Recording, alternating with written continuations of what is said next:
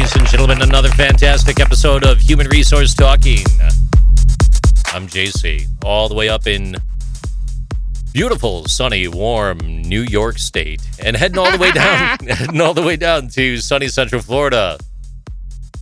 Ricky Baez. My brother from another mother. I know I keep talking about sunny and beautiful it is down here. Today it's not one of those days, my friend. Dude, um, it's all over the news everywhere you go. There's a threat of iguanas falling from Oh, uh, from what the world is talking about. Interesting things. With JC actually did a piece on this. Uh, Yeah? We will be featuring that in our Florida Man stories coming up later today because it is relevant. However, um, Rick, what's going on? You got lizards falling from the sky in zero degree weather. Yes, well, not zero degrees because uh, uh, Florida, it's a, a safe haven for iguanas. I mean, I don't know why I used the word safe haven. I don't know where they're coming from, but they live here. They love it here. The weather's beautiful until it's not. And when iguanas climb up a tree, since they're cold blooded animals, when it gets cold, then their movements, everything they do starts to slow down Oh, until it gets cold enough to where they, free, they freeze. It's torpor, Rick. It's torpor that does that. Did you know? Who? Who's Torpor? Torpor. It's oh goodness. From Star Wars? No, I don't want to ruin the whole thing, but guess what, ladies and gentlemen? You I brought guess it up. yeah. Hang on. Oh, got it. Got, got it. Oh, we're talking about it now. Okay, got it. Got it. It's time for Florida Man Story. Florida Man Stories to kick off the program this week, ladies and gentlemen. Florida Man Story is brought to you in part by Biesco.com. Biesco.com. Stop by for all your human resourcing needs. Biesco Biesco's there to further support your endeavors reaching for the future. If you need world class human resource services, stop by Biesco.com. And now for your Florida Man story, which was actually featured on Interesting Things with JC, my other podcast. Feel free to stop by Apple, Google, Spotify, Stitcher, you name it. You love it. Check it out. Walmart. It's all about Rick, the falling iguanas. When temperatures dip into the 40s and 30s, green iguanas in South Florida actually fall from trees. It's become such a concern that there are falling iguana warnings on the news. These cold blooded reptiles enter what's called a state of torpor. Their breathing slows down, and so does their metabolism. It's a form of hibernation. This is how tropical reptiles protect themselves from cold temperatures. Torpor is an involuntary response, and the animals trade torpor's benefits of conserving heat in cold conditions for an increased risk of being snagged by a predator. When it all gets really cold and they fall into this state, they start losing all control of their motor skills. That's why there's constant iguana warnings this time of year on the news. They fall out of trees on chilly nights, and some of these iguanas can get pretty big.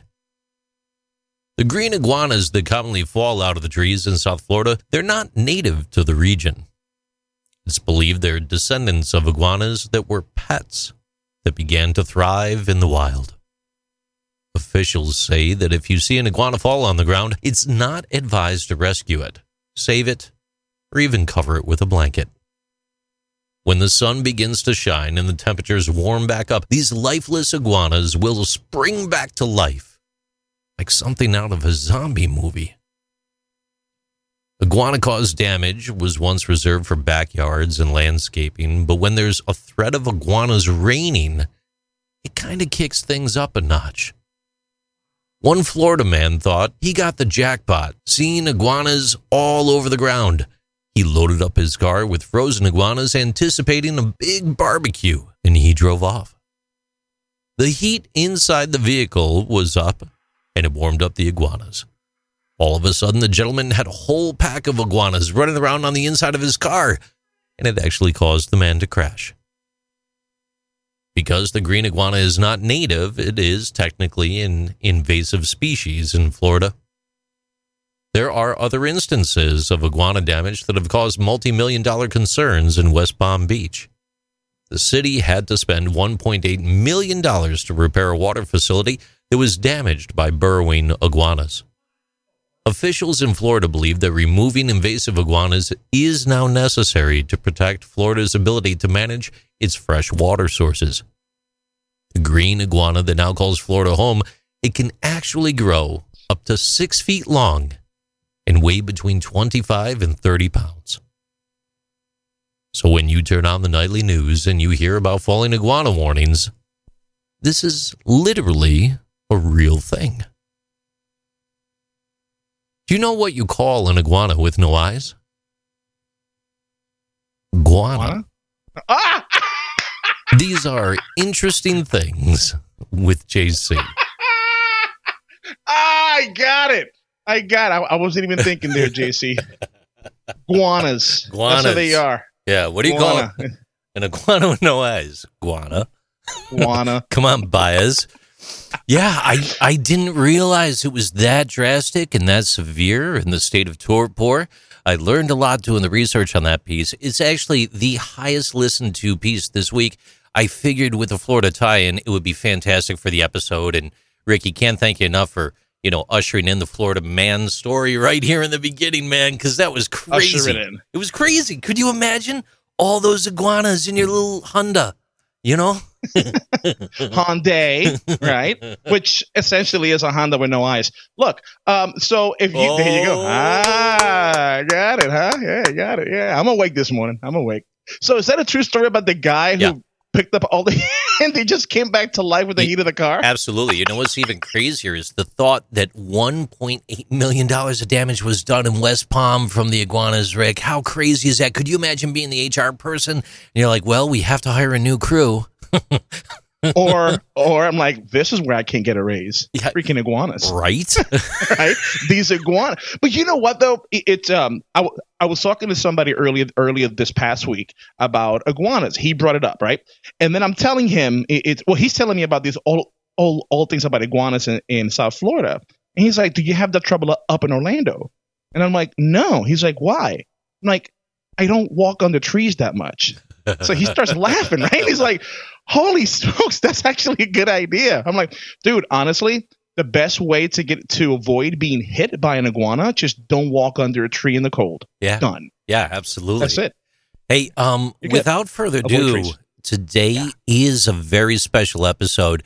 Um, ladies and gentlemen, coming up in April, Ricky Baez and I, you're going to be able to find us at the 25th anniversary Space Coast HR conference in person, live on the floor. It's going to be my pleasure to be there, emceeing the event that day. And Ricky's pleasure being behind the table, willing to meet and greet and usher you on over. Um, if you do have, if you do want to talk to him about HR consultation stuff, that's up to you. You know, that's not why he's there though. He's there to talk to you about you, Iguanas. to talk to Oh. you about human resources, to talk to you about leadership. Anyone come on by the table at any point in time for an interview, it would be our pleasure and honor to either record something solo with you for use at a later time or put you in part of our program that we're going to record live on the floor during the red mm-hmm. carpet special that day. Right, Rick? That is right. That is going to be on April 20th, 2022 in Cape Canaveral. Tickets are still available, folks. Just go to spacecoasthrconference.com. Again, that is spacecoasthrconference.com. We have a wide array of speakers to kind of let you know everything there is to know about employment and labor law, human resources, empowerment, and how to use all those skill sets to navigate the workforce in this day and age. Interestingly enough, though, we're going to be talking about each one of those speakers separately as the next few weeks go by. And with that being said, Ricky, who do we have on this week? Ah, this week we have Ashley Brundage. Ashley owns her own company and she is an author. She is a motivational speaker. Um, actually, she and I spent some time together this past week talking about what kind of uh, uh, it- it's what kind of topic she's going to bring to the floor on the Space Coast uh, conference here coming up in April. And one of them is empowerment, but I'm not going to give too much away. I got that clip here coming up, JC. Check this out. It's going to be absolutely awesome. Check it out.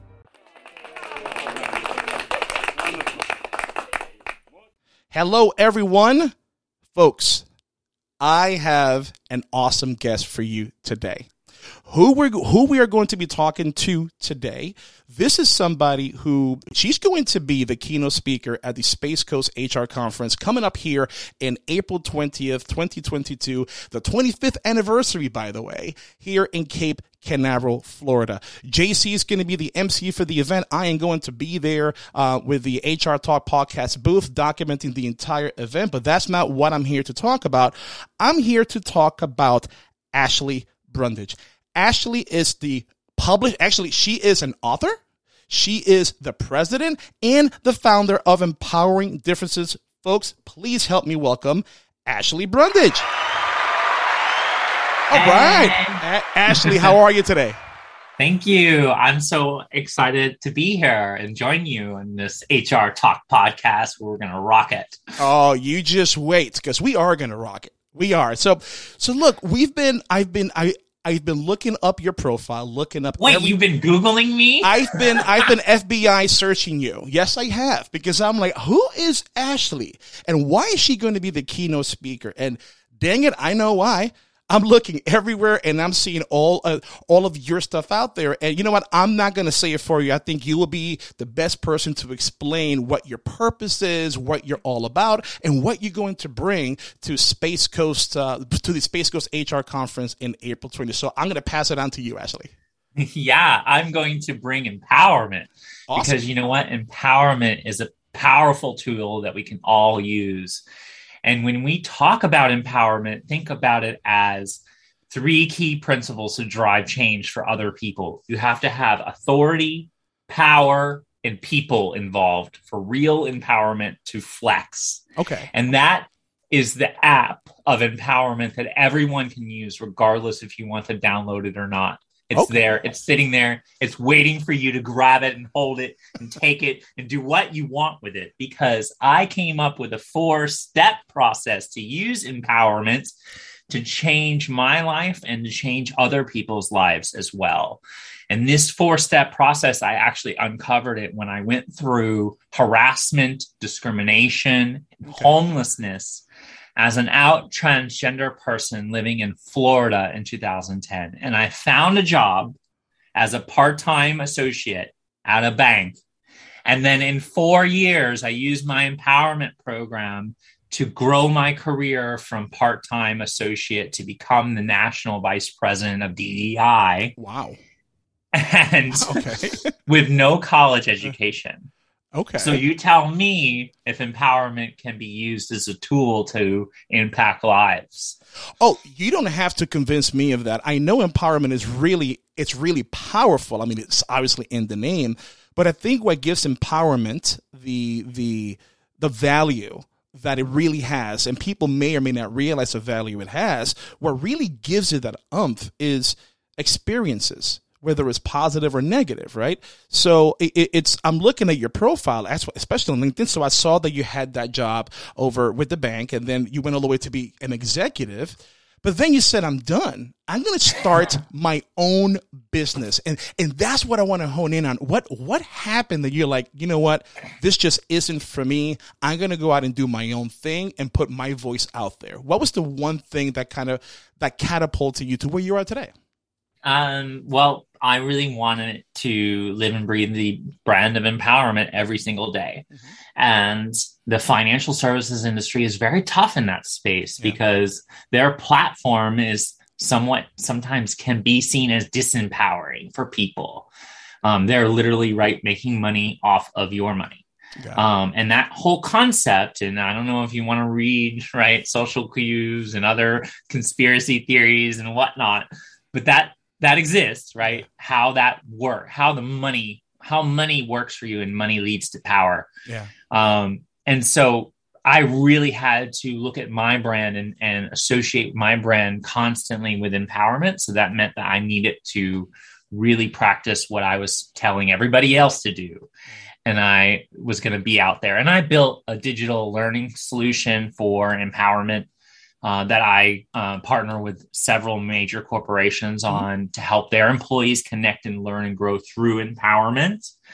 Um, but now I have the time and the bandwidth to produce special, empowering theming events and conferences um, and drive that empowerment for people through other various programming.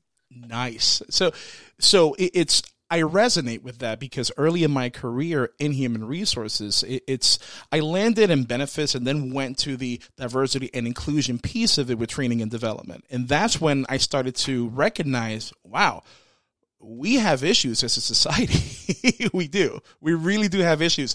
I used to work for an organization, uh, for a public organization, a, a county government, where um, back then a specific unit within that business, the the not the genetic makeup, so the demographic makeup of those positions was nowhere near the pool of candidates that we were that we were recruiting from completely different. And if we're doing our jobs correctly as leaders and as HR professionals, we have to be able to make sure that the pool in which we recruit from has to demographically match the the amount of people we have in the organization. So that's when I quickly learned I'm like there's an issue here. Whether whether is education, whether is empowering. So so what are some of the tools that you used? Well, well, I guess what I'm asking is you had to use it for yourself personally, right? Because that's what really got you to start doing this and and and educating other organizations and business leaders what they need to do. But how how do you use this for yourself first that kind of gave you the idea to to kind of go out on your own? Yeah, well, it definitely starts with my four empowerment steps. And step one is to know yourself. Mm-hmm. So I actually published a self assessment um, that helps people do that. Okay. Um, and that's available for anyone to download right on my website at empoweringdifferences.com. You can just click the self assessment button and download the assessment. And my thinking in making my assessment free is I'm giving someone the first step in their empowerment journey. I'm giving them that authority and that power to drive that change for themselves through their differences. And I've curated these questions that I'm going to ask them in this assessment that they're going to hold on to. Because oftentimes you take assessments and you plug it in the computer and then it spits out a response to you and says, you are a this or you are a that. And sometimes that can be helpful if you read and you learn and grow that way. But empowerment will always start and end with you yep. and how you access content to drive change and how you get to perspective. And as you're driving towards perspective and lived experiences and growth, you'll answer these questions that will eventually lead you to pivot back to see what your responses were. And as you change your perspective, and also, guess what else can change in your world of DEI? Your differences can actually change. We sometimes think about our differences as very static and that I'm a this and that's it. Well, if you start looking at my research, which was based on the 10 most common differences that we hold as humans, I found that through those 10 most common differences, a majority of them do change. Like your age changes, your physical abilities or your oh. attributes can change, your knowledge level, education can change, your language can change.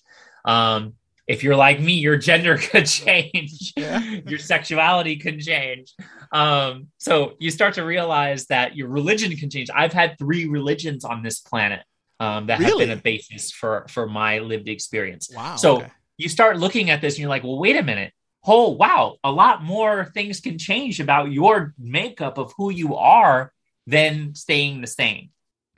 So it, so that's interesting, right? Because I've got a similar journey when it comes to religion, right? Because I grew up with one religion. I went to the to the military. Uh, I kind of found out there's more than one religion once I started seeing the world, right? and, and as I got older, my mindset, my point of view to the world has changed.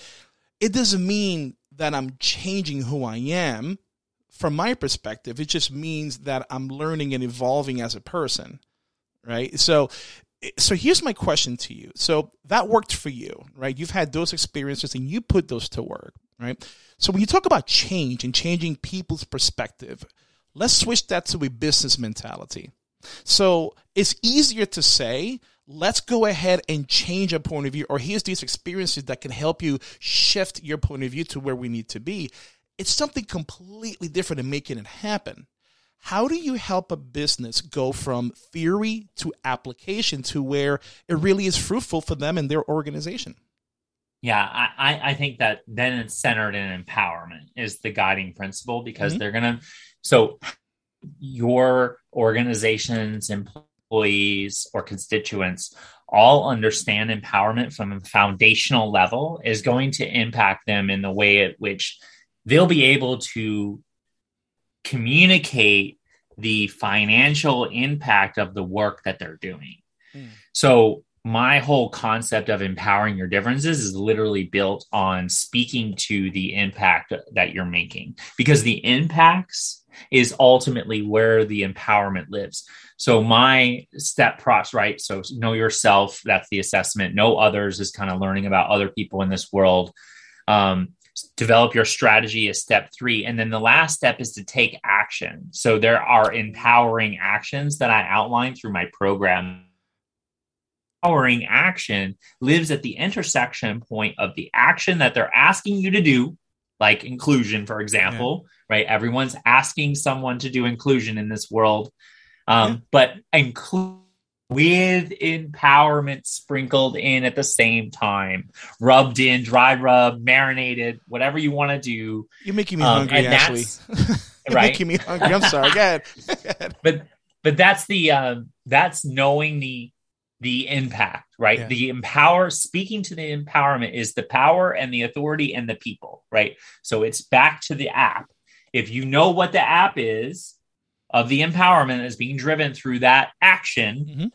Then your employees are in a better scenario where they can say, oh, well, yes, inclusion was driven for the 400 employees that participated in my events this year, which resulted in 10 promotions, which resulted in um, you know growth in salary by 50 you know these are numbers that drive empowerment mm-hmm. of people right?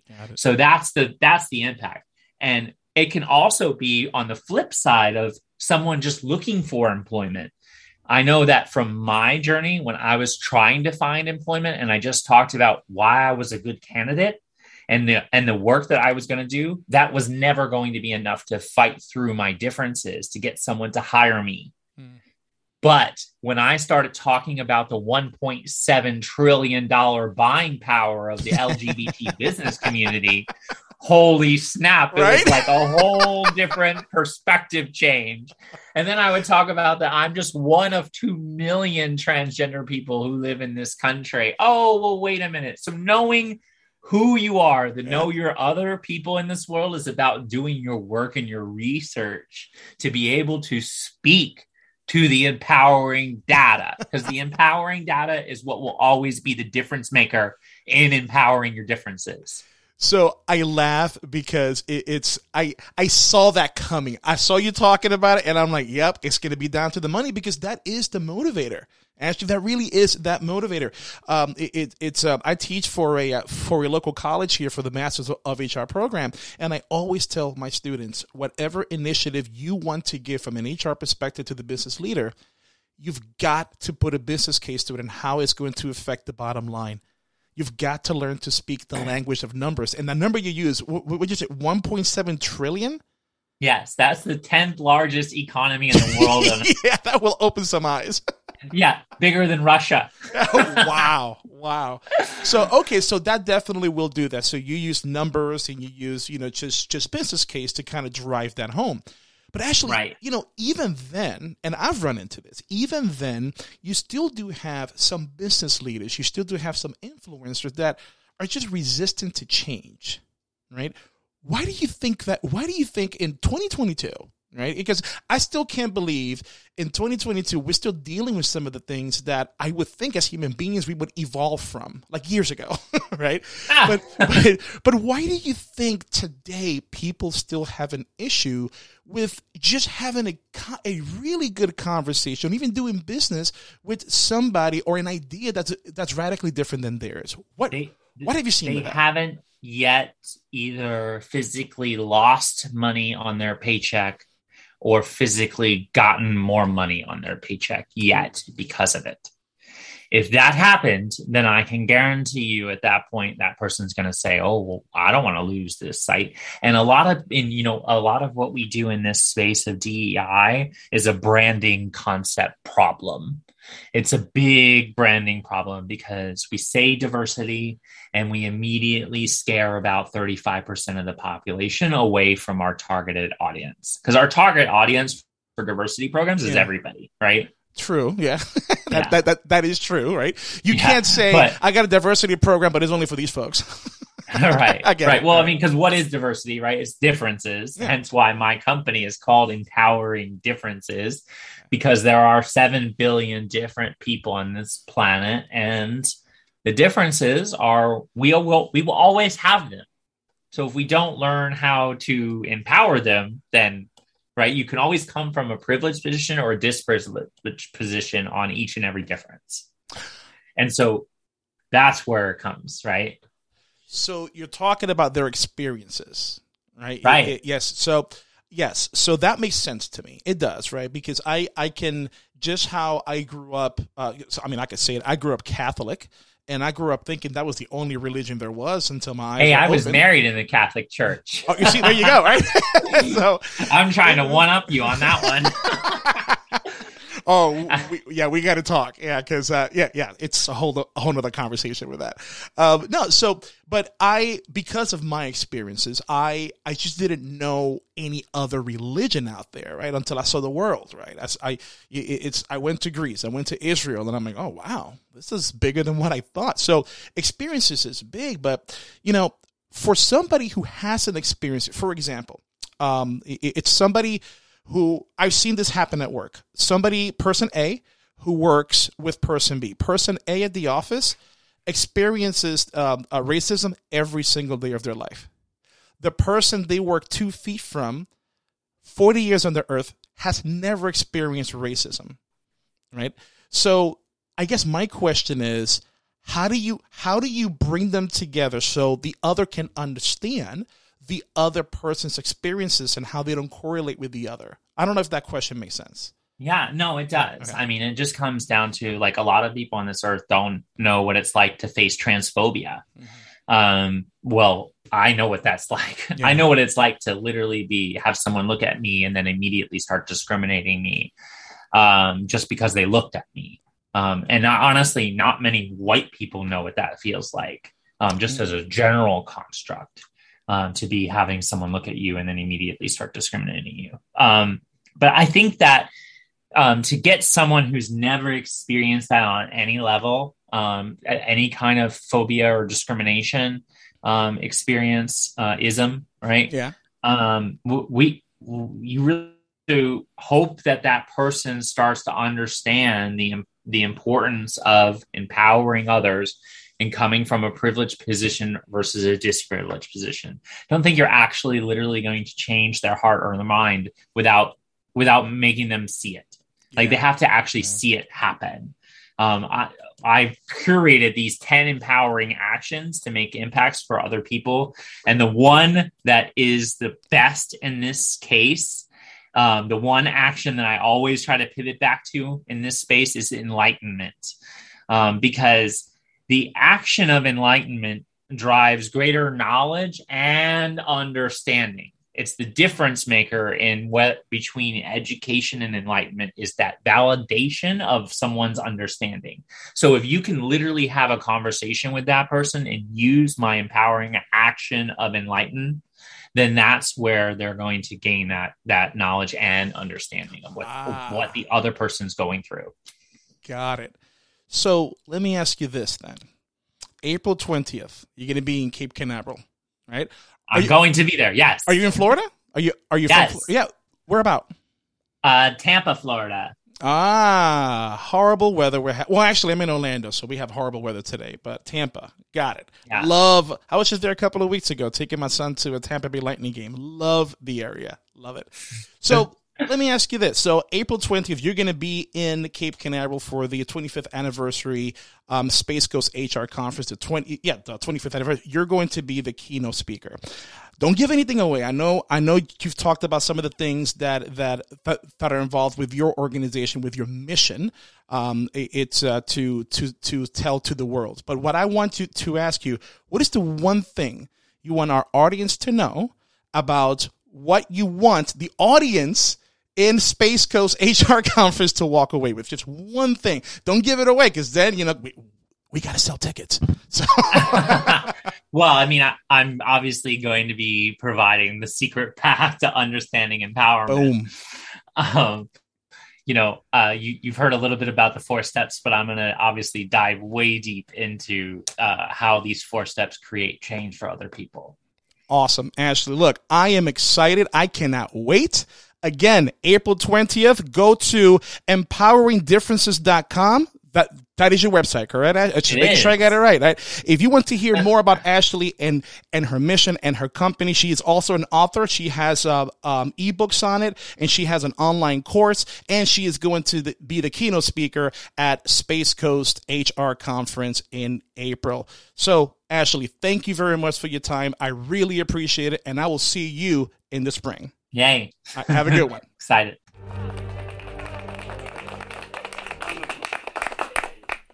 Come on, dude. Come on. It's all about empowerment. It, it's, you know, for, for the past couple of years, uh, actually, even before these past couple of years, people did have a hard time, whether it was working you know, too much for one employer, all these different things. And these past couple of years really put that extra drop in the bucket where a lot of people's buckets are spilling over with issues and uh, talking about how you can you can ha- it's be in charge of your own future your own empowerment i'm telling you what Ashley Brundage's story is strong. I cannot wait to see her live on stage. Fantastic. Great job, Rick. Uh, Ashley, thank you so much for stopping by. I look forward to uh, hearing your presentation over at the conference. Rick, as we move on, we do have uh, still quite a bit to get through. I've got four current event stories here for you, and a couple of these are actually pretty groundbreaking, man. Oh, okay.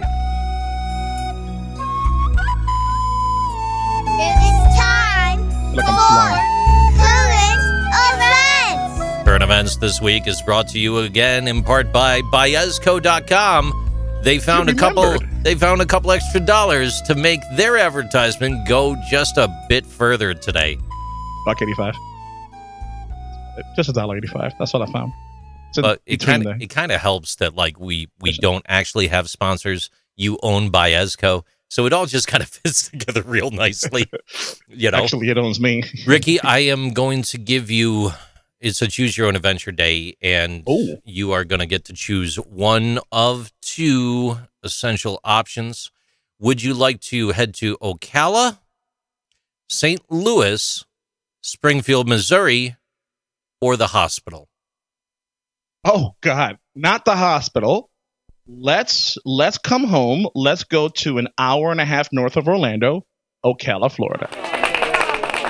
Ladies and gentlemen, uh, this is coming to us out of Ocala, Florida, courtesy of WCJB. The former City of Ocala HR director has pleaded no contest to a charge of domestic battery. Court records show that on Monday, Jared Sorensen changed his plea from not guilty. Sorensen was arrested in early November after Ocala police reportedly uh, reported that he shoved a woman during an argument. Officers say he also beat her on the head with a hair dryer. He was oh, sentenced oh, wow. to 40 hours of community service and one year probation. HR director for the, well, rather the former city of Ocala Human Resource HR director in in that melee right there. Um, needless to say, uh, they may be hiring. Feel free to stop by Ocala, uh, Ocala's government website and uh, see whether or not there's a, currently a posting for a new HR director. You'd probably be a great fit at this time. Ricky, over to you. No, I'm okay. Uh, Ocala's a beautiful place. I love it up there. I don't know. It's I'm good where I'm at, but man, that kind of anger coming from the HR director. Look, it, it's I know I don't know what to say to that. I mean, that person should lead by example. And obviously, what happens outside of work stays out of work until unless you're an HR director, then it follows you at work. It becomes a news story at the uh, world famous HR Talk podcast. And now we're talking about you. So there you go. I don't know what else to say about that one. yeah. So the perfect segue there is uh, anyone else who is listening to the program that feels that that job is right for them. Ricky has just declined. So feel free to stop by. It. Stop by, check that out in case they haven't hired anyone yet. So um, this immediately segues into our next story, which takes us directly to the hospital. All you had to do is pick the first story, and the path is already laid out for us here, Rick. You know, this today comes to us from the medical press. Uh, the title of the story is Patient Aggression and Physician Burnout are, are the mm. makings right now of an HR crisis in healthcare. It really is, Rick. Um, before the pandemic, managing patient expectations and dealing with disruptive behavior in medical clinics was already a top stressor for physicians and HR people alike. But now, during the pandemic and through all of COVID 19's insanity, the stress has been built even higher. A 2021 survey by advocacy group Doctors Manitoba found that 57% of physicians reported mistreatment from at least one patient in the previous month. Verbal, abu- uh, verbal abuse included racist and sexist attacks, as well as being compared to Nazis, Nazis and more Nazis, and accused of profiting from the pandemic as a Nazi. Other aggressive incidents include being spit on, vandalism, social media attacks, physical assault, and death threats. A national petition was put uh, to uh, was put out to put pressure on the federal government, resulting in Bill C 3 enhanced legislation, increasing penalties for harassment directed at healthcare workers or restricting their ability to provide care. So, from the HR perspective, you have a lot of doctors and clinical staff saying, screw this, we're out the door, we don't want to deal with it anymore. From that being said, HR directors have a higher burden of stress. They are now, unfortunately, having hard times coping with that stress. But the healthcare system does belong to us all. Recruitment does need to move forward, and it's part of your job. Ricky Baez, back to you. This is it, it's it's unfortunate to hear, but believe it or not, JC, this isn't new to them. Now the amount and and how much is happening is new because that's that's uh it's it's at, at, at a different level but they get that all the time. It, it's don't get me wrong it's not justified. It really is not justified but it shows that there's only so much a human being can take. So when these folks decide enough is enough and they leave i don't blame them at all. Ooh. now this is what hr should do. Go ahead. Being human being, being yes not being. bean well you're the only one who hears beans I, you know what what if i like beans there jc i love them Nice. Nowhere to go with that one. Nope. Got it. We agree. So from from an HR perspective, here's what you should do when you have employees that are being burnt out. What are you doing for them above and beyond what you were doing two years ago? Because things have changed. Everything is happening now. It's just more amplified, and there's only so much a human being can do or can take. So, from an HR point of view, you need to be able to give all your employees from executive leadership on down the tools they need to navigate these issues. Help for them outside of work. Not only that, what kind of policies do you have in place that would prevent or stop the the patients or well yeah, patients in in this situation from being so unruly? Do they get written up?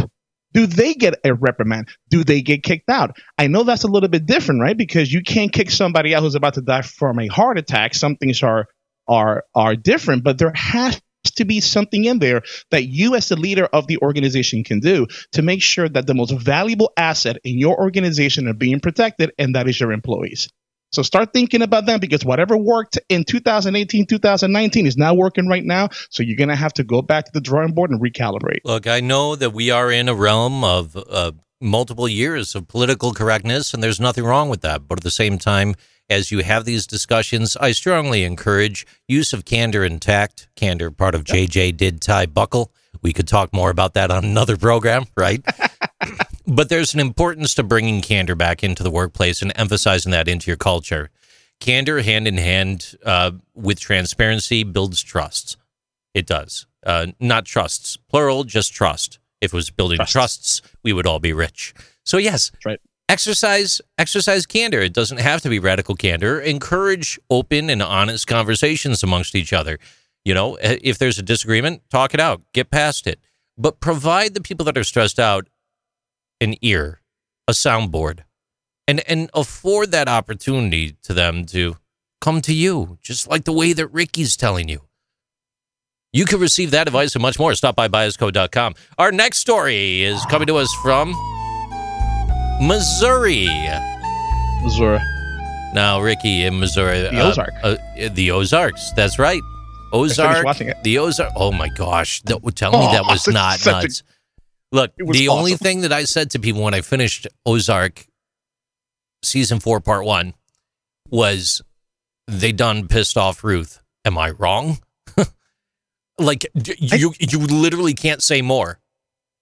Am I? No, I'll say this. I honestly think this whole series, season one through four, should be called Ruth is pissed off. I think the whole thing is building up with her being the primary character in this entire thing. I don't know. I, I can't oh. even start. So look, yeah, yeah, yeah, yeah. Like everything's been a supporting story until now. I got um, you. I got would you. you like to go to St. Louis, Missouri, or to Springfield, Missouri? Ooh, let's go to where the Simpsons are from, Springfield. Springfield, state, City, Springfield, Missouri. Springfield City Council has approved an infrastructure reimbursement agreement with Texas-based Buc-ee's. The convenience store chain is going to build its first store in Missouri, north of I-44 on Mulroy Road in Springfield. KY3 says the project includes building an interchange, improvements, and much more to Mulroy Road, and extending public utilities to portions that didn't have them before. The 100 gas pump station could open as soon as next summer, and it's not just limited to 100 pumps, is it, Rick? No, it's not. No, it's not. That For people that insane. don't know anything about Buc-ee's, why don't you clue them in as to why this is so interesting and amazing? If Wawa got together with Walmart and Walmart is just coming off of a five year bender of steroids, the baby would be a Buc-ee's. That's exactly what it would be. It would be a Buc-ee's. So I've heard of this place. The first one opened up. It's true, dude. the the first one in Daytona opened up last year, and yeah. I've heard about it. I just didn't know. All, all you see is a beaver with, with with the teeth, and that's it. Oh yeah. And I'm like, what is this buck? And the media made a big deal out of it. So for Christmas break, we all went up to we drove up to uh, Tennessee and we stopped by uh, a Buc-ee's in Georgia. I'm like, look, we're hungry. The car needs gas. I got to go to the bathroom. Let me stop in. Utter insanity, JC. Why? Why? Why the was it insane? It's just lines everywhere. People going crazy like they were at a Best Buy right before Black Friday. and all I wanted to do is use the restroom all I wanted to do is get a brisket sandwich at a gas station, which, by the way, was pretty damn good for that category. And what I mean by that is because I'm a food snob, briskets to me it's it's it's it's it's fancy stuff. But if you sell it at a gas station, you better come right. And boy, did they! It was really, really good. So many people, like a hundred pumps. That that Buc-ee's, I think Buc-ee's should have their own zip code. That's how big they are and you can do whatever you want in there. Actually, you know what? If you're growing up right, it, it's if you have kids right now, you don't have enough money to take your kids over to Disney. Just tell them you're going to Disney, but really take them to Buc-ee's. They won't know the difference until a few years later. But trust me, it is fun to watch. It is a great place to hang out in, dude. Trust me, love that oh, place. Oh man, that's hysterical. dude, yeah, man. Oh, you we, are great. We went to Disney and got gas. I love it. I love it. I love it. All right. Your uh, your last current event story takes us to St. Louis, and look, ladies and gentlemen, tis the tis the time of year.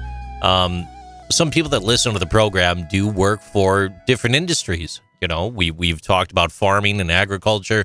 We've talked about the medical industry. If you can think of and dream of the industry someone in human resources listens to this podcast and and communicates with us on a regular basis about the ongoings.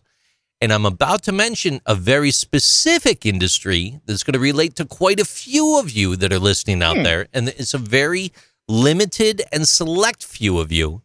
But those of you who are you know who you are. This is going to be a ramping up taking place in the NFL, Rick, and you're not going to believe it. This, according to reports, the NFL wants to put a team back in St. Louis, Missouri. After two decades under the arch oh. in 2015, the St. Louis Rams packed their bags and went west. But now the NFL wants to bring football back to St. Louis. The gravitational pull of Los Angeles was very, very strong, too strong for the Rams to stay in St. Louis. So they moved.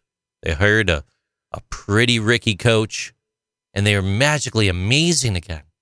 Oh my magically. gosh. The Rams are amazing. They might even win today. Who knows? They haven't played yet. We'll find out in a bit. Look, the NFL right now is expansion crazed, and they're putting up games. They they have a plan to be playing all across the globe in the next few years. All mm. right, and in their expansion crazed reach right now, what they're looking at is a 17 game regular season expanded by the playoffs and two teams, resulting in three wildcard games per conference. And word on the street is that they want an 18 game season soon. And for a round robin scheduling purpose, 36 teams to go with it. Now, according to Broncos insider Benjamin Albright, the league has targeted four potential expansion cities to make that happen. Are you ready? We already know one of them is St. Louis, Missouri. I'm going to tell you one of the others, which is San Antonio, Texas. What are the other two cities, Rick, that they are looking to expand to? We had St. Louis, so Missouri, San Antonio, San Antonio Texas. Next. Oh man, I'm trying to think. Here, here it comes. Who, who doesn't Toronto, Dakota, Toronto, Ontario, Canada. Wow. They want to put a team in Toronto. And then the last location on the expansion pipeline list as of right now is Boston. London. what? Well, that makes sense. They've been playing there for like the past five years, right? crazy, oh, we just isn't want, it? We just want to piss the English off. That's what we want to do, right? Now look, we something we, we, cut away from them. Now we're going to go away over there and really change what football really means to them. Yeah, right? yeah, right, right. so, so as right now, the NFL is currently being sued by the city of St. Louis for breach of contract, fraud, illegal enrichment, and several other unsavory financial terms. In the lawsuit, they alleged that the NFL basically did not follow their own enforceable relocation policy when they approved mm. Stan Kroenke's plan for a standalone stadium in Los Angeles, resulting in a considerable financial loss for the city of St. Louis. Barring further delays, trial is tentatively set for January 10th in St. Louis, and uh, I don't know how that went. Um, uh, we need to research that. I don't know what happened there. Who cares though? In this, well, but but there's there's a whole thing going on, and their concession here is, look, we're we're gonna put football back in St. Louis. Unbelievable, fantastic things. I can't believe that they're actually considering a team in Toronto. You know, for my uh, my Buffalo Bills, that's uh, it could be quite the rivalry here. What?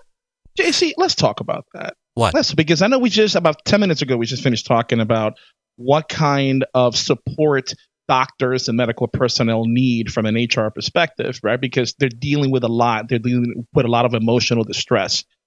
We haven't talked about what happened in uh, um, uh, in uh, football last weekend, and in football last weekend, actually, especially in Buffalo, Buffalo Bills fans, myself included, had a heartbreak loss last week, and I think we're going to do everybody here a this a, a, a, a disservice if we don't talk about how Josh Allen led that Buffalo Bills team from beginning to end with the poise that he had, the leadership skills, the the the commanding presence. I mean, yes, they lost, but man, everybody in Buffalo, every Buffalo Bills fan needs to be uh, grateful for that team.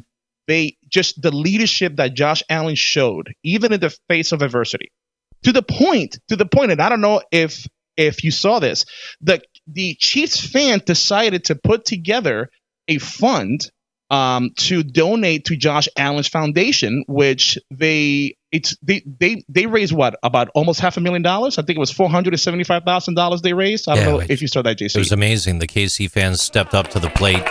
Dude. After the game, they contributed. That definitely goes directly to help out a wing of the Children's Hospital here Look at that. in Buffalo that's named after um, Josh's family, his mom. You know, so this is uh, that's huge, man. You know, that's a, that's a class act on the uh, KC fans' part. Sans the one uh, drunken guy that ran on the field that got uh, dealt. you know, but Got tackled. I saw Yeah. that. yeah, but um, there's there's a lot going on with Josh. You know, he he came out. He said, "Look, uh, we we could uh, debate the rules. We could talk about." Um, I this is not a quote. I'm paraphrasing. Uh, it was something along the lines of like we could debate the rules. We could talk about the overtime. We could we could get into all that, but there's no point. What's done is done. It's over. It's over. If we would have won, we would have benefited from it as well.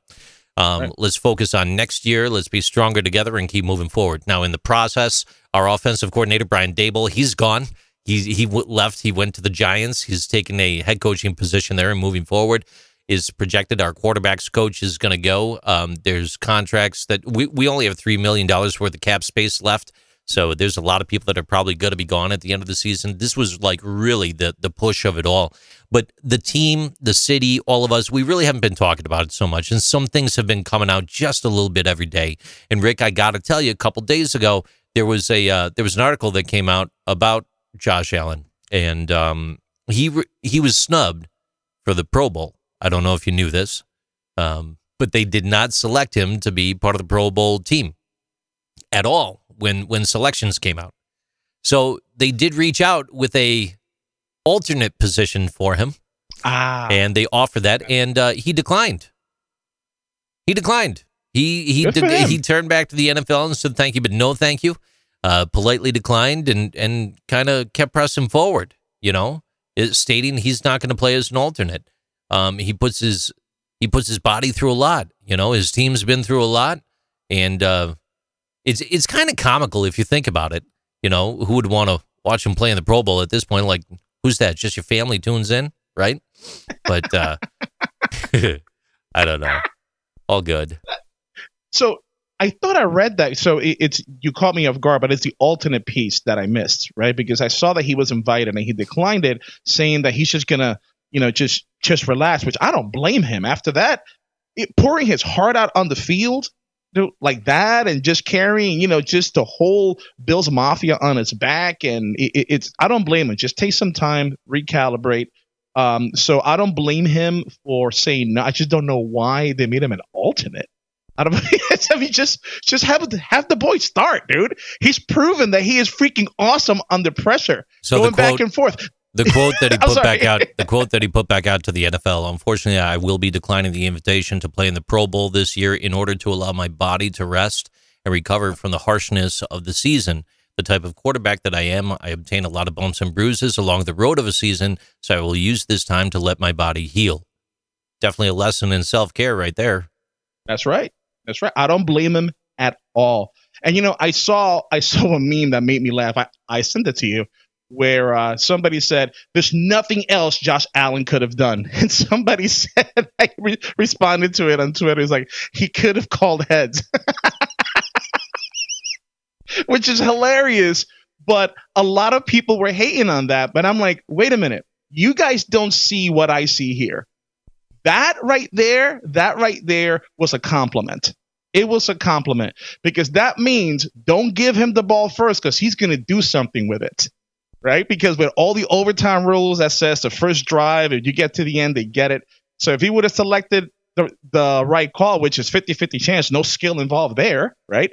Um, he it, it's it's the Bills would have won. So look, that guy is a class act. He didn't get upset. He kept poise. He kept that team on track, and nobody in the Bills Mafia should be upset at the team. Yes, be upset at the loss, but that team poured their heart out on that field, and and nobody can ask of them anything more than what they gave. Proud team right there. Very proud.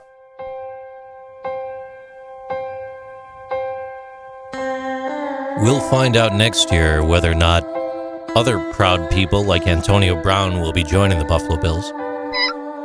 But luckily, Josh Allen didn't rip off his clothes and get fired in the middle of a game. Speaking of crazy things happening in football, Tom Brady is now allegedly retiring. Told you some crazy crap was going on there. We'll find out whether or not that's true. Well, his dad Okay. his dad said it's happening. His dad said it's real. I think it's one or the other. Either Brady walks or that head coach in Tampa is getting fired. One of the three. Something's know. happened. Yeah, it's either One of the Brady's three. Brady Brady's walking, Brady's retiring, or the coach is getting fired. It's one of three. That's it.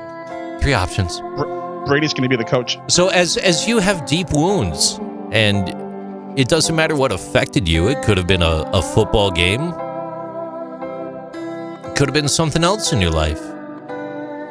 As your friends pour salt in those wounds, you have the solace and understanding and knowing that TikTok is there to support you. So when you need it, you could grab the Tiki Taki, laugh a little, cry a little, exchange TikToks with friends.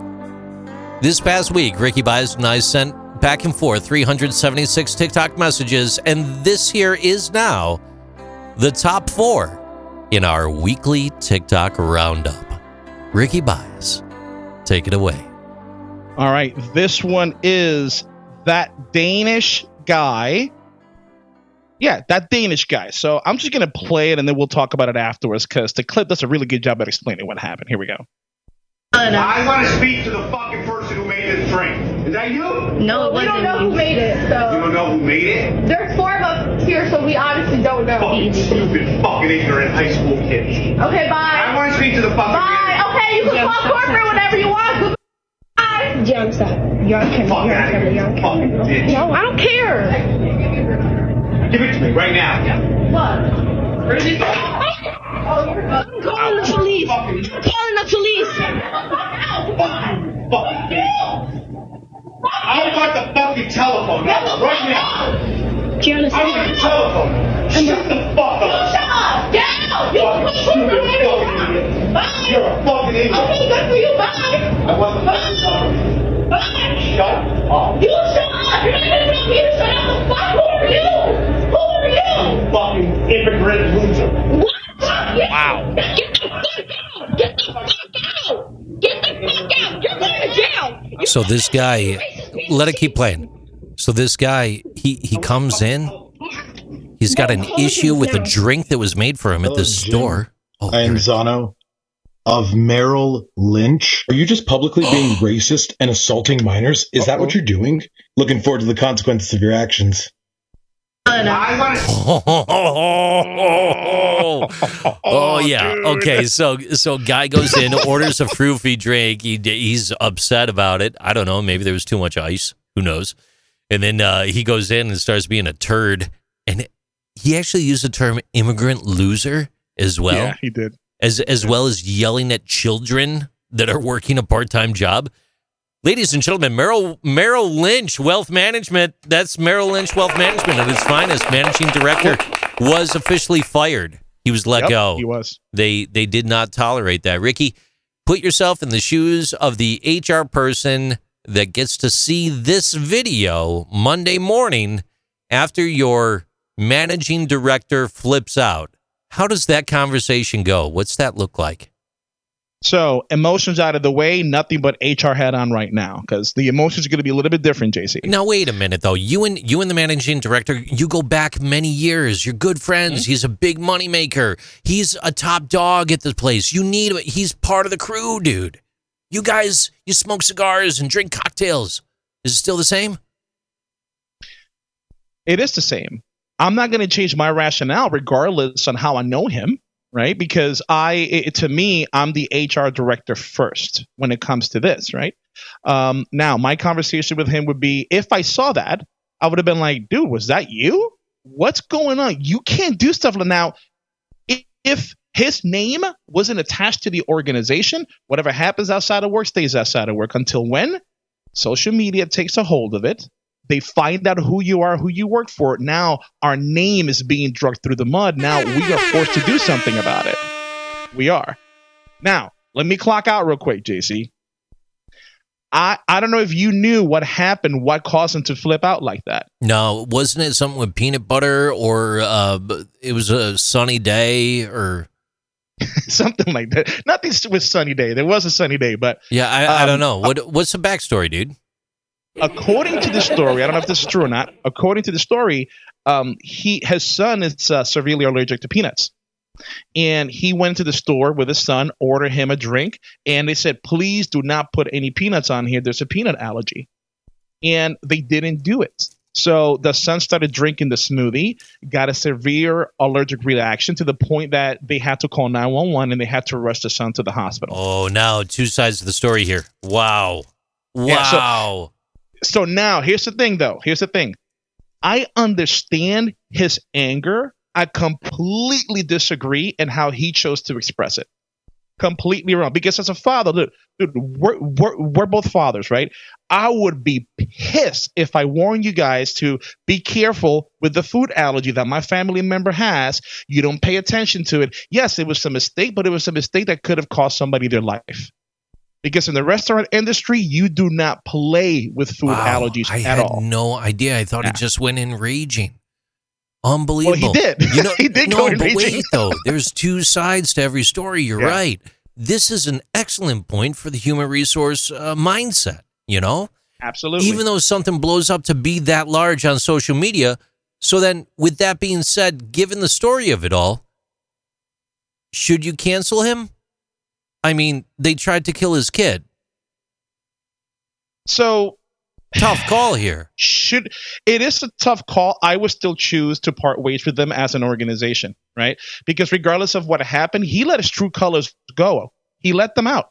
He called them stupid kid immigrants from a different country, completely insulted those kids. Yes, they made a mistake, right? People do make mistakes, but there's a way how to handle those. Now, had had social media not taken a hold, to be honest, had social media not taken a hold, and um, and nobody found out where he worked, chances are he still would have his job today right? He still would have. But because he decided to do what he did and let his his emotions get the best of him, now he doesn't have a job, rightfully so. Because it came out that there was some racist uh a racist undertone to uh to uh to what he meant. And you know what they say, JC, when your emotions are out there, that is your true self. And he showed him. And then social media put two and two together and now only thing people see is there's a senior leader that's racist working for Merrill Lynch. Of course, they got to do something about it. They have to. But I don't blame the guy for being pissed, though. I don't. I'm sorry. Next one. All right, here is the next story that we got. And this one is Y'all think I got the job by J. Rob Darcel. Let's check this one out. Let's see what this one's talking about. Nice. Got to do with HR telling a job interview or a story that don't make sense. Y'all stay tuned. So tell me a little bit about yourself. Um, I just graduated from home last year ago. My degree in walking fish with a minor in water in the snow because I'm mop air. I'm also a dentist that fixes feet at the vet when I'm wide asleep. So uh, I think this job would be pretty good for my mom since she doesn't have kids. what are you talking about? As I was saying, I was saying that my, my twin uncle was like walking meatless dogs, right? Come to find out the dryer was wet from folding dishes because the kitten dogs was mooing. what? I don't think this is going to work out. This is not a good fit for our company, and I would not hold your breath waiting for a phone call. Damn. Uh, so do I start last year? Telling a job interview. All right, that's good. That's good. That's it. Wow. Wow.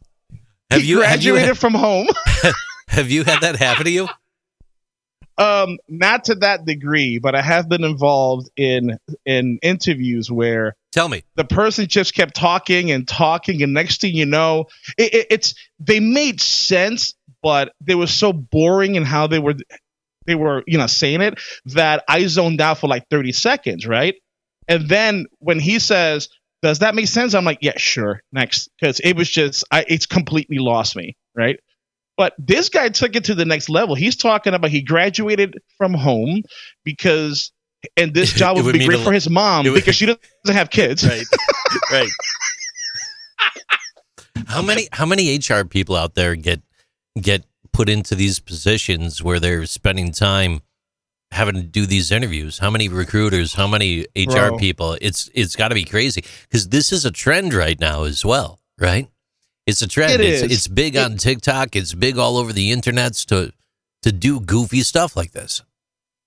it's funny for us, bro, but you know, I would be livid because these days recruiters are having a hard time. Recruiters are having a hard time finding the right people for the right jobs at the right time. And they spend a lot of time going through resumes, going through uh, through the interview process, only to get to this stage talking to somebody who you think would be a good fit, and you're finally going to be able to close down that requisition, only to find that it's a joke. Brutal. Brutal. I would be I would be pissed. I'd be cursing that person off as soon as I hang up. like wasting my time, dude. All right, here we go. The next one we have. This one is work from home. Meetings got wrong. This is from MJL526 on TikTok. Check this out. Do you have any questions for uh, we get started? Oh, yeah. How old are your children? Um, Oh, my I don't have any kids. Oh. Well, what does your mug say, Daddy? Do you have any, any questions for?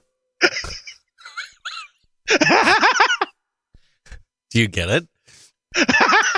Oh, I get it. Did you get I it? wonder if everybody I wonder if everybody else does. I don't know. What does your mug say, Daddy? Play that one more time, please. Yeah. Watch. Uh, we get started. Oh, yeah. How old are your children? Um, I don't have any kids. Oh. Well, what does your mug say, Daddy? Do you have any questions? Oh, the virtual environment. Ah, dude. So, okay. So at first I thought this was an interview. And I'm like, oh, great. Because I'm like, why are they talking about kids during an interview? Why? It, it's just, it's, yeah, completely tone deaf to what was happening there. Mm. Yeah, I know why that mug says daddy. All right. J- Jesse, Yeah. wait, wait. Go ahead. I've been I've been an interview. So normally we we uh we train people when interviewing to stay away from those kinds of questions. That wasn't an interview, but we do train people to stay away because it can land you in legal trouble if the person doesn't get a job, right? Yeah, but what if the candidate? Ask you. Right. I mean, it's something That's happened to me before. on your camera. Oh, really? Yeah. You had a, a That's happened like to me that? before. No, no, not, no, not a Oh. mug like that. Not a mug. I did have A somebody ask t-shirt? me like, "That's a really, that's a really sexy accent. Where are you from?" I'm like, "I'm sorry." It, it it caught me off guard because she was talking about my accent, and I'm like, "Well, you know, Scotland. I'm uh, Scottish. dude, it caught me so off guard because I'm like, normally I'm gonna answer it, but I'm like, no, because it doesn't matter what she knows about me, but what matters is that I don't want to go down that road of having this conversation. So I just Yeah. stopped and I'm like, Yeah. oh, you know what? I don't know what the accent has to do with this interview, but let's just start. And that's just started, right? And she did not like that at all Mm. at all. But that happens. It's uh, what I tell people when the person you're interviewing asks you some questions that would be illegal if it was the other way around. Nod your head, acknowledge, don't write anything down, and continue on. Just continue on to so, the next step in so the process. So, what if that person's asking you those questions at the end of the interview, and now it's put you into a position to expose the culture of your organization at the same time? right. Wow. Well, he if somebody was to ask me that at the end, what I would say at the moment is that, look, you know what? Still, at this moment, that's not the right time to talk about that. But if an offer is made based on your skill set, I'll be more than happy to talk about that. A new employer orientation where we're introducing ourselves to everybody as to show exactly how cultural we are, and then hang up the phone. Unbelievable. Hey, uh, we are nearing that time of the program where it's it's just time for a choice, Rick. Um, if you want to do the last TikTok, uh, feel free. Alternatively, we could head directly into final thoughts. Where do you want to go? Let's go to final thoughts because I don't know if there's another TikTok. Is oh, there is. Oh yeah, Is there? no, it's a really good one. It So defines one. generations and histories. Yeah, History blocks. Let's do this. You ready? yeah. Go ahead. Part ahead. three or four. If it comes up. Here we go. Wasn't ready for it. AT&T internet. Hmm. Making me feel good right now. Yeah, no, Here we that's go. pretty terrible. History repeats itself in 80 year blocks called saeculum, but we'll just call them history blocks. A fascinating fact about this book is that it was written during the last third turning, published in 1997, but the book predicts now. What's happening now in this fourth turning. And what's happening now is right on schedule.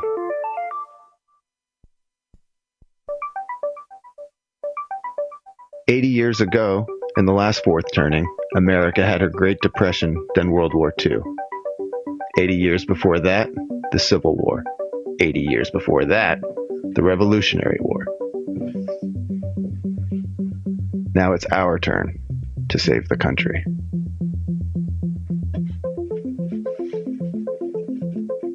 So, where do you fit into all this? What's your role? It depends when you were born. Each generation, each cohort, tends to embody a specific archetype, an archetype that will move the society towards the next high. Each generation's archetype is the characteristic that will define the generation in its prime, in midlife. The boomer archetype is the prophet. Bill Gates and Steve Jobs are boomers and prophets. Both predicted that one day everyone, not just big corporations and governments, would own a computer. Gates even predicted a crisis like COVID 19 five years beforehand. The writers of this book are boomers and prophets. Gen X is the nomad generation. The quintessential Gen Xer, Elon Musk, builds things that move us from one place to another rockets, electric cars, hyperloops, nomadic devices.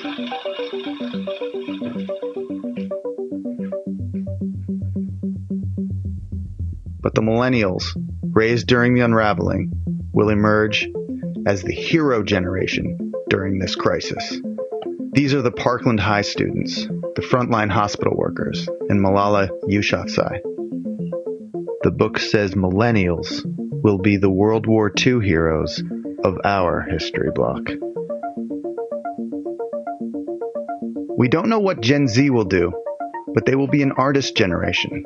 From them will emerge the next Bill Withers, Toni Morrison, or Bob Dylan, all born during the last crisis, all from an artist generation.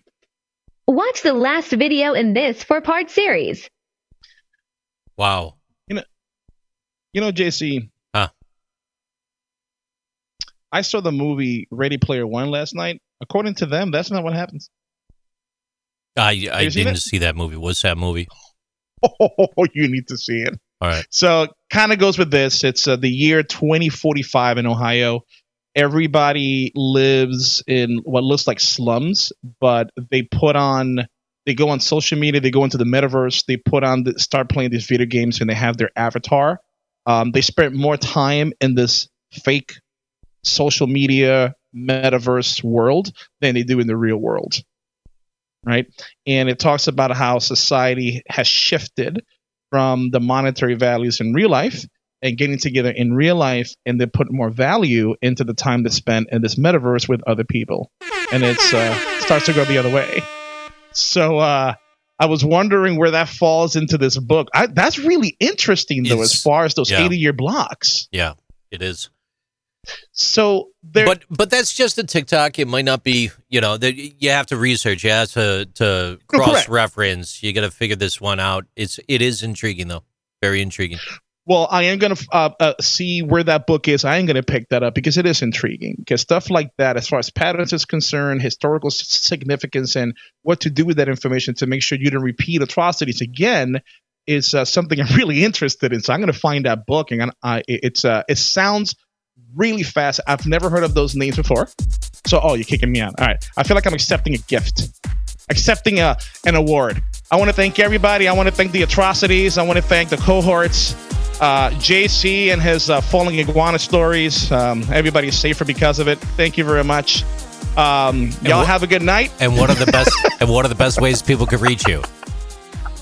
Baezco, B A E Z C O dot com, or you can find the Screaming Face anywhere on social media. You can download this episode via your favorite platform, whether it's Apple, Google, Stitcher, whatever it is. JC Show as well. Interesting things with JC is available there. And also, folks, Space Coast HR conference tickets are still available. Come see JC and myself there. We'll be happy to see you. April 20th, 2022. We'll see you there. That's right, ladies and gentlemen. On behalf of Ricky Baez, Ashley Brundage, BaezCo.com, and all those amazing things that you've come to know and love, we want to thank you very much for stopping by and listening to the program today. It's been our pleasure to be here with you. And thank you for enduring all the craziness that we bring together under one umbrella for you to enjoy. For example, if you find some frozen iguanas, don't put them in your car. Okay? Just don't do that. um, stop by Buc-ee's if you have the time, right? Yeah. Yeah. And at the end of the day, history blocks. It's a big deal. It's intriguing. It really is. Now, set all that craziness aside. Back to something serious. Empowerment's a big deal. Don't forget it. Hey, drive safe. Have a good night.